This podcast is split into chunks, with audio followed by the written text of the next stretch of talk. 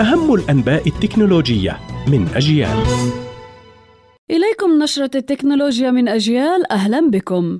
المدير التنفيذي لشركة ميتا مارك زوكربيرج يعلن أن منصة التواصل الاجتماعي النصية ثريدز المنافسة لمنصة إكس تويتر سابقا ستحصل هذا الأسبوع على مزايا جديدة منها القدرة على مشاركة منشور ثريدز في الرسائل المباشرة في إنستغرام وطريقة جديدة لإضافة نص مخصص إلى الصور ومقاطع الفيديو التي تضمن في المنشورات بالإضافة إلى زر جديد يتيح للمستخدمين الإشارة بسهولة إلى حساب شخص ما في المنشورات وألمح زوكربيرج إلى أن ميزات أخرى مثل البحث عن المنشورات ونسخة للويب ستطلق خلال الأسابيع القليلة القادمة من ثريدز. أما منصة سناب شات تتيح خيار الوضع المظلم dark mode للمستخدمين جميعهم في نظام أندرويد بعد أن كانت حصرية لمشتركي خدمة سناب شات بلس.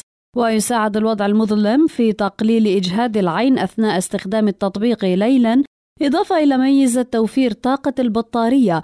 ويذكر أن سناب شات من أشهر منصات التواصل الاجتماعي لمشاركة الصور ومقاطع الفيديو والمراسلات الفورية. ويبلغ عدد مستخدميها النشطين يوميا نحو 380 مليون مستخدم.